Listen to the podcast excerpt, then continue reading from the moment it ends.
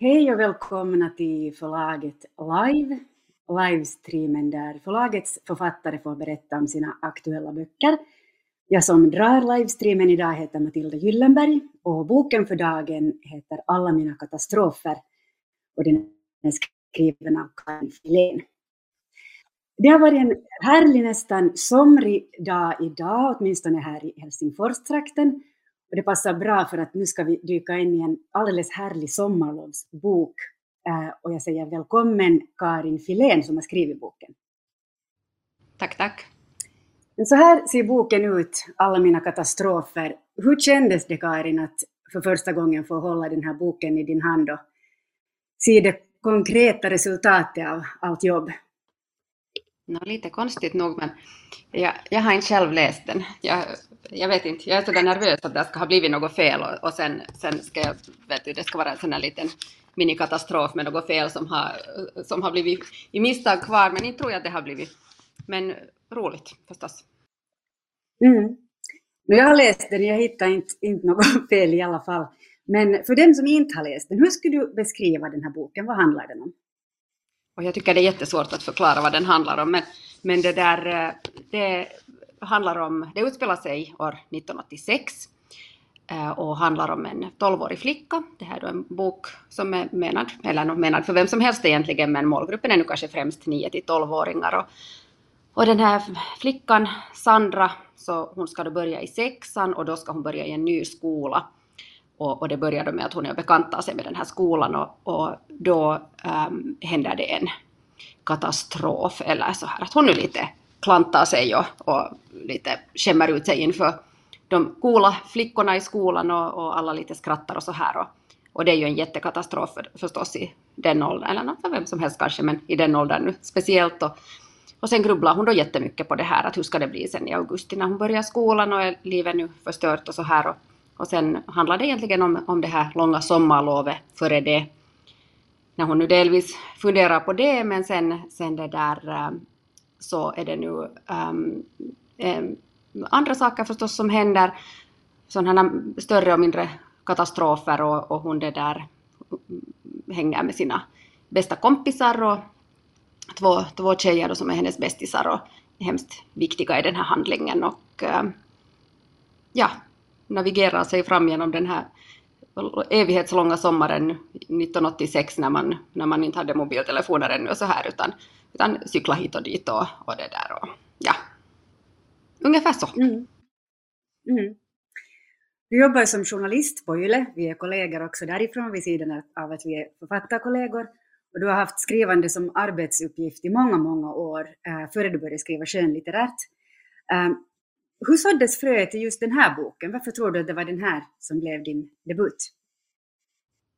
No, jag tror egentligen att uh, ja, jag, jag har, har, har, länge velat skriva någonting och så började jag gå en ändå, uh, eh, kurs, uh, skriva för barn och unga. Och, och sen tänkte jag att jag prövar nu att skriva om någonting som jag, som jag vet.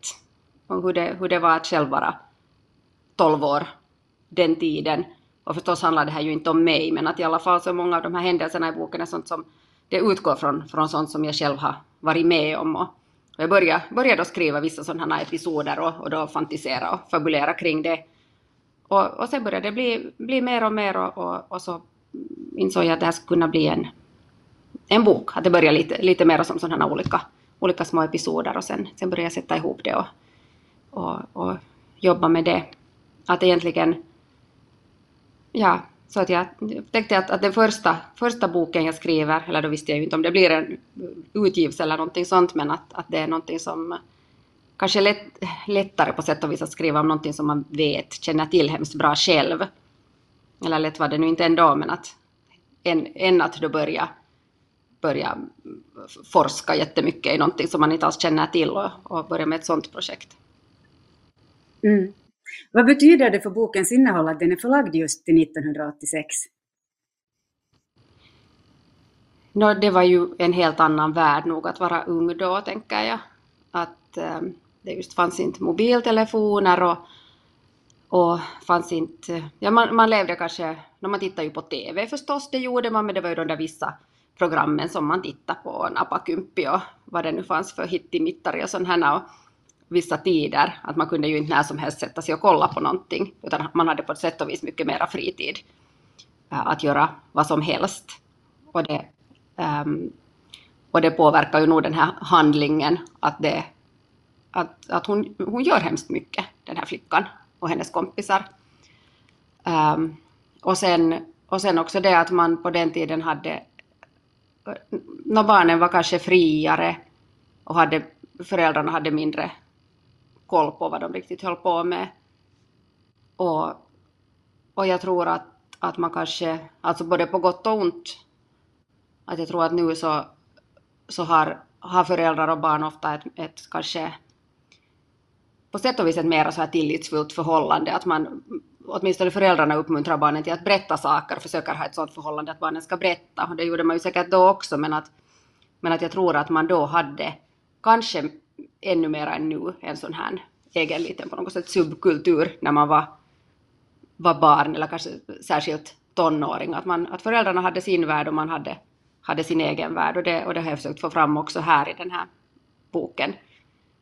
Just det här att hur, det händer en massa saker och de, de berättar inte åt de vuxna. Och jag tycker att det gjorde man inte. Nej.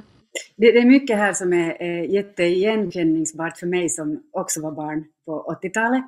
Det känns som att krypa in i en varm och underbar sommarlovsvärld. Eh, det finns så mycket sådana detaljer som, är, som jag kommer ihåg själv från min barndom, till exempel Donkey Kong-spel och de här eh, kvällstidningarnas eh, barbröstade kvällsflickor som var fruktansvärt spännande och som också spelar en roll här i den här boken. Ehm, den, är, den handlar ju om de här katastroferna och den är på många sätt ganska allvarlig, men den har också en genomgripande humor. Ehm, det här med att skriva humoristiskt, var det någonting som du hade liksom föresatt dig att göra eller var det någonting som kom av sig själv?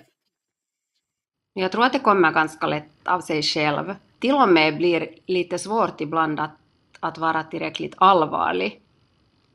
Att det, att det var en sak, alltså jag skrev ju då det här manuset och sen jobbade jag med en redaktör som hade, hade förslag om hur, vad, man, vad man kanske skulle förkorta och vad man kanske skulle ändra och så. Det var en av sakerna som hon sa var att, att, att, liksom att, att skoja inte bort den här saken, att om det var någonting lite allvarligare så märkte jag att jag gör kanske lätt det. Att man drar någon liten rolig knorr och, och blir inte kvar i det där allvaret. allvaret. Um, men, men jag ville ju nog att den skulle vara också rolig, fast det handlar om allvarliga saker och lite kanske sådär djupa funderingar och sånt, men att den ska vara ändå rolig att läsa och underhållande också att läsa. Mm. En av de saker som är, är, lite allvarlig på vissa ställen men också jätte, jätteviktig, alltså de här eh, tre vännerna som står i centrum. Det är förutom huvudpersonen Sandra så är det Emma och Jenny som är hennes bästa kompisar. Och den här vänskapen så tycker jag du har beskrivit på ett, ett väldigt äkta sätt. Att den är inte enbart så här varm och skön och tillitsfull, utan den innehåller också taggar av avund och olika svårigheter. Och det här är just den tiden i livet då vännerna börjar bli allt viktigare och till, till och med viktigare än den egna familjen. Vad var det viktiga för dig när du beskrev den här vänskapen mellan de tre flickorna? Nå, kanske just det där att eh, hur viktiga vännerna är, att att kanske man tidigare har just berättat, berättat saker för mamma och pappa som händer, men sen, sen kommer man in i den här världen, den här nya världen med, med kompisarna och man anförtror sig istället till dem och, och försöker fundera ut saker med dem och det är ju inte alltid superlyckat att, att sen tre barn eller tre tonåringar försöker, försöker fundera vad som skulle vara det bästa att göra i, vissa, i olika situationer. Kanske en vuxen skulle ha varit bra att prata med Ehm, jag, när jag skrev den här boken så var det först en kompis. Men sen, sen, det där, sen kändes det som att det kanske blev liksom för mycket fokus på den här, det här förhållandet just mellan de här två flickorna. Så skrev jag in en till kompis och så tänkte jag att det var egentligen helt bra för att, då, för att det kommer ju fram olika sidor från en beroende på vem man är tillsammans med. Och, och de här två kompisarna är då ganska olika och den här flickan är, är lite olika kanske också beroende på vem, hon, vem av dem hon, hon är med just då. Mm. Den här boken utspelar sig på en ort som inte är namngiven. Mina tankar går kanske till Hangö. Jag vet inte om det stämmer överhuvudtaget, men där finns en strand som är viktig. Det är ett relativt tryggt ställe den här orten. Alla känner varandra ganska väl. Men sen finns det ändå faror som lurar på olika ställen. Och en scen som känns speciellt otäck ur ett vuxenperspektiv är när de här tre flickorna far och simmar och så är där en, en skum gubbe som börjar förfölja dem och, och det där, trakassera dem. Äh, varför ville du skildra en sån här tematik i en barnbok? No, jag kan säga först det där om den här orten, så, så gör det ju just meningen att, eller det är ju roligt om, om man inte riktigt kan placera den, utan att det kan vara en, en ort lite var som helst, men jag har ju själv vuxit upp i, i Massaby i Kyrkslätt och det finns vissa, vissa likheter och, och, och, en sån här liknande strand finns i, i, i Vitträsk också, Viträsk sjö. Men, men det där, men ja, alltså, ja, det var den här scenen som du, som du menar, alltså det, det handlade om att de här tre kompisarna är och, och simma, ensamma som man nu var sådär på, på tre man hand och, och det där och sen, sen dyker det upp en konstig gubbe som, alltså en blottare då och, och, och det är en sån här underlig underlig händelse, skrämmande, eller mer, mer kanske underlig än skrämmande. Och, och jag tog med det för att, för att det händer ju. Och det... Och, och jag tror att de, de flesta kanske, jag vet inte hur mycket blottare lurar i buskarna nu för tiden eller om de lurar på nätet mera, men att, men att nu tycker jag att åtminstone då så poppar de fram alltid nu och då. Och, och jag minns själv sådär att jag någon gång just i, i den åldern såg en sån här sån här gubbe. Och, och jag minns den liksom förvirringen att, att vad gör han? Att varför, varför gör han så där? Och, och, när man själv inte riktigt, man var i den åldern ännu att, att man, hade, man hade inte riktigt helt full koll på hur saker och ting fungerar. Och, och, och, liksom, och jag tänker på barn, barn och unga nu för tiden så de möter säkert en massa, en massa saker på nätet som vi vuxna inte ens riktigt vet allt vad de nu har sett men att då så var man ju ganska skyddad nog ännu.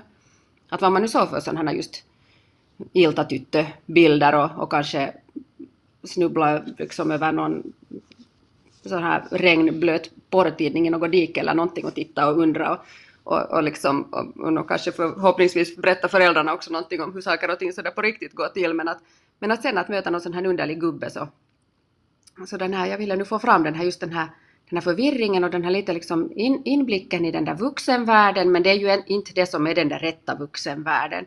Men sen också det där att inte berätta de det heller åt de här flickorna, inte berätta de det heller åt någon vuxen. Och inte berättade jag det heller åt någon vuxen när jag var liten, eller när jag var just i den där, den där åldern. Att, att det var nu en av de där sakerna som man nu sen undrar över. Att vad var det där och varför? Sen långt senare förstår man. Finns det andra scener eller, eller situationer i den här boken som du skulle säga att du själv upplevde, som du har, har tagit från sånt som du själv har upplevt?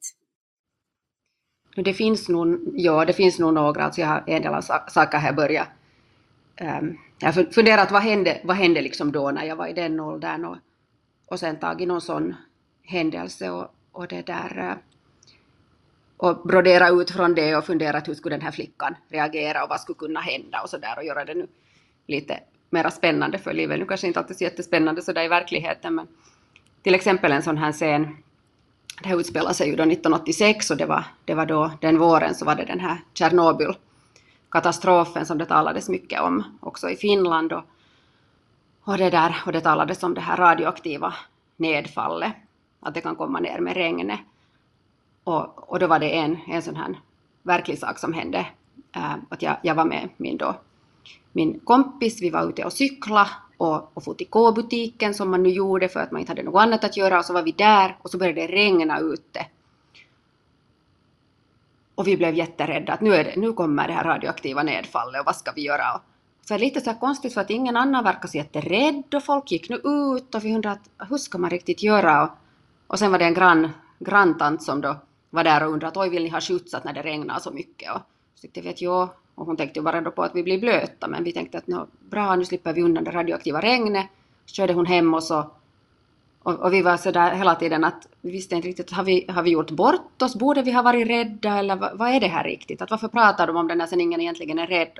Nå, så den händelsen tog jag med i den här boken, eller egentligen då är det så att den här huvudpersonen Sandra och hennes, hennes då bästis är ute och cyklar och så börjar det regna och de funderar just på den här samma saken och så tar de skydd i en frissa som först inte alls vill ha dem där och, och så här. Och, no, ja. Men att på det sättet att liksom fundera på de sakerna och lite de tankarna, för det är ju egentligen en jättekonstig sak. Att va, eller just det där igen, att man förstår inte riktigt vad det är som helt och hållet händer. Mm. Nej, precis. Det är en alldeles härlig scen. Um, en person som är viktig i den här boken, som, inte, som är liksom utanför det här flickgänget, uh, men som också har en ganska central roll, så det är Sandras stora bror Micke. Han, eh, han är rolig på det sättet att i början av boken så, så är han helt och hållet den här roliga, pajasiga, lite störande stora brodern som nu alltid hänger med och drar sina dåliga skämt.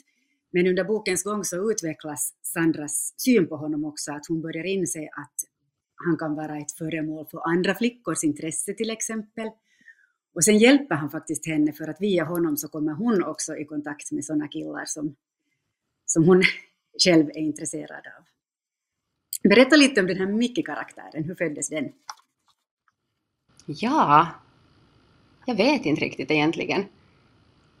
Mm, han bara liksom dök upp och, och, han var ju på det sättet bra att ha någon sån där just lite störande typ där och, som gör hennes liv ännu lite jobbigare och, och så här och sen har han då en, en supersnygg kompis som det är en massa sådana små katastrofer som händer när just den här snygga kompisen är, är inblandad och för att nu få honom med, med i handlingen så är det ju lämpligt att ha en sån här storebror. Och som då på sätt och vis är en, en, liksom en verklig pojke men förstås trygg för att det är hennes storebror. Och det finns inte någon sån här laddning där. Och den här, hans snygga kompis Bake, så, så han, är, han är sen istället en sån här gud, sån här som, eh, han, han är liksom captain of the football team, fast det är förstås handbollslag eftersom det är svensk Finland.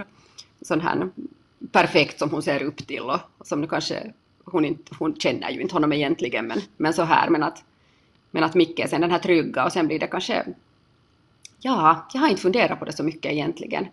Men ja, och sen den där, den där liksom lilla konflikten kanske när hon märkte, märker att hennes kompisar också börjar kanske vara lite intresserade av hennes konstiga storebror och så måste hon se på honom med lite andra ögon. Och, och det, det, ja, det, det är kanske lite konstigt då att, att, att se, no, inte ser man på sin storebror kanske med sådana ögon, men att i alla fall via kompisarna då på något sätt försöka acceptera att de de beter sig underligt när han är i närheten och så. Men att där finns ju också den där, den där liksom vänskapen och, och det här som, som ändå finns där bakom, som det är med syskon. Man kan vara hur irriterande som helst, men att sen om det är någon, någon riktigt allvarlig situation så, så skyddar man ju ändå varandra. Ja, och jag tycker också att den här familjedynamiken är väldigt fint beskriven och det finns också stora igenkänningsfaktorer just med det där hur syskon kan vara på samma gång jätteutmanande, jättejobbiga, men sen ändå, ändå riktigt bra vänner och fint att det finns där. Uh, vilka är för dig sådana eviga och allmängiltiga ungdomsteman som kan ingå i en uppväxtskildring oberoende i vilken tid som den utspelar sig? Ja, det är väl kanske just det där att när man, när man är i den där åldern, just 11, 12 och tonåren, så, så att man börjar fundera på vem, vem man riktigt är. Att före det så kanske man har livet har, no, inte har nu livet varit lätt, nog grubblar man ju redan när man är 6-7 år. Grubblar. Jag har en 7-åring som grubblar jättemycket på allting. Men, men man är ändå på något sätt sådär självklar i sig, att det kanske är världen runt omkring en som man mera då grubblar på, att hur fungerar allting, men att, men att man är på något sätt ändå trygg i den man är, men att sen börjar man fundera på hur man själv passar in och vem man riktigt är och, och, och just det här att man är olika med olika lite, lite olika sidor av en själv kommer fram med olika människor. Så, att, så det nu kanske är en sak. Och sen förstås i den åldern det här fundera på, på sin egen kropp som håller på att förändras och, och sån här överraskningar och kanske besvikelser med det och, och sånt här. Och förhållandet till föräldrarna. När man tar, tar en viss distans i den, i den åldern men man, man behöver dem ändå att hur man hanterar det.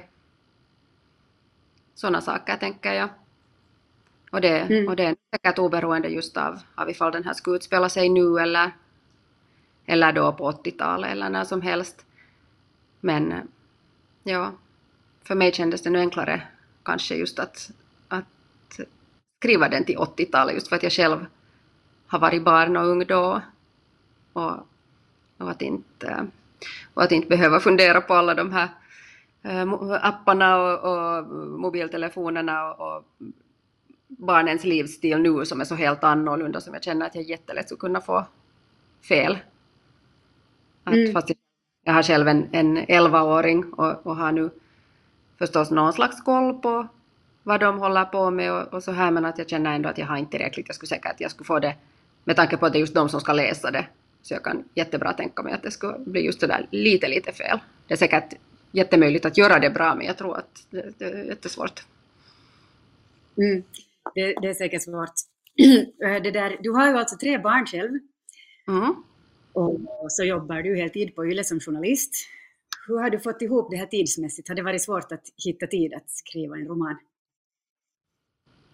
No, no, det har nog tagit ganska, sådär, ganska länge och, um, och jag har nog skrivit jättesplittrat. Men att för mig så, så har det varit um, skrivande har varit egentligen som, no, men som ett andningshål så där att det har inte känts som någonting tungt att göra utan kanske den där från, från den här coronavåren och, och, och efter det så har det, har det varit ganska tungt alltid men det har varit liksom alltid en sån här att när jag har eller ibland har det känts så svårt att säga att oh, borde jag nu skriva? Men sen jag sätter mig ner så, så, så är det alltid så där skönt att på något sätt komma bort från allt annat och, och vara i den där andra, andra verkligheten en stund och så, så känns det alltid, känner jag mig sådär piggare efteråt. Så, så det, det är liksom nyttigt för huvudet på något sätt. Åtminstone för mig så är det, är det en, en sån här bra sak. Men jag jättesplittrat har det nog varit. Men jag är ganska bra tror jag på att sådär hoppa in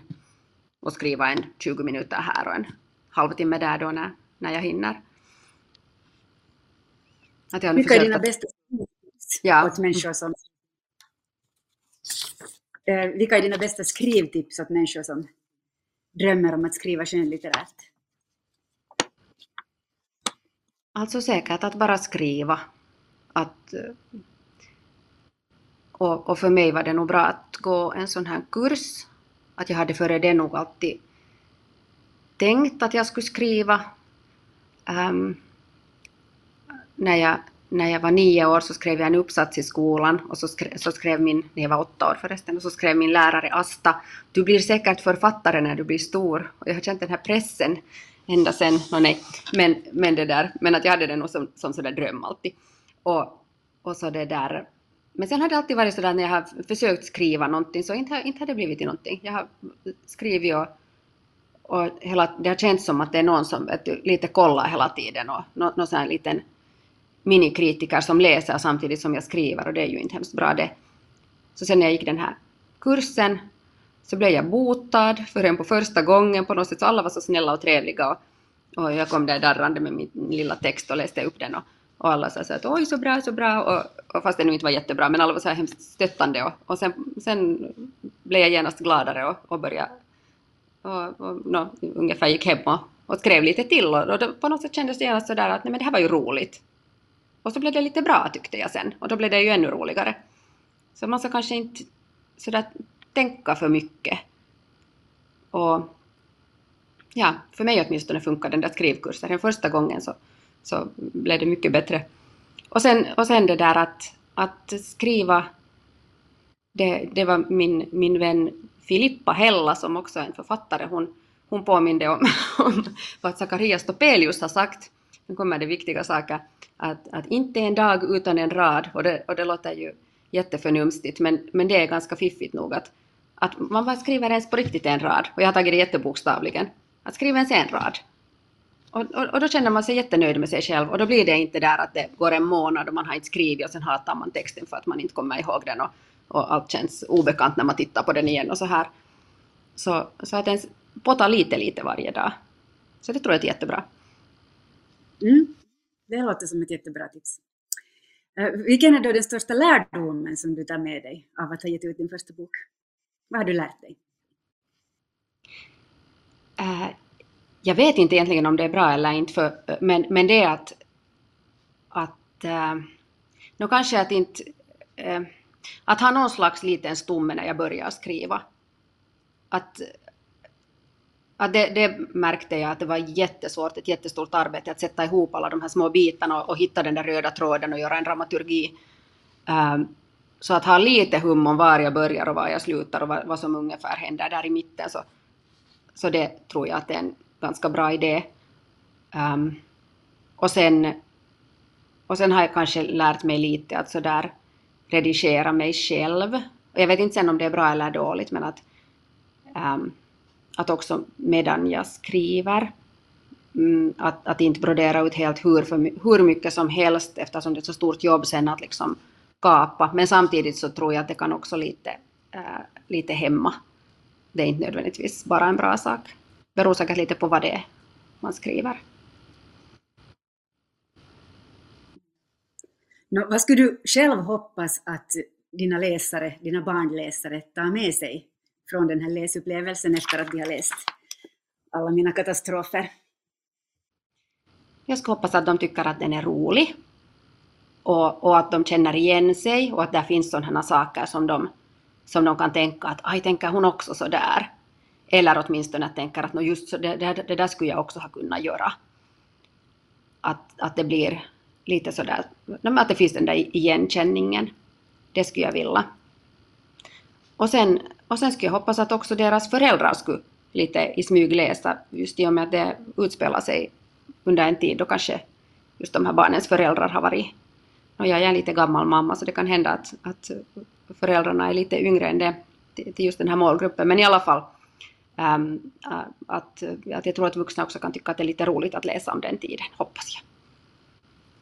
Jag tyckte det var jätteroligt att läsa om den tiden och jag sögs verkligen in i den här boken och jättemycket igenkänningsfaktorer faktiskt. Så jag tror att den kommer att lämpa sig väl. Perfekt sommarlovsläsning både för barn och för vuxna, tycker jag. Uh, vi ska avrunda det här samtalet här. Tusen tack till dig Karin för att du var med. Uh, lycka till med den här boken och alla dina framtida skrivprojekt.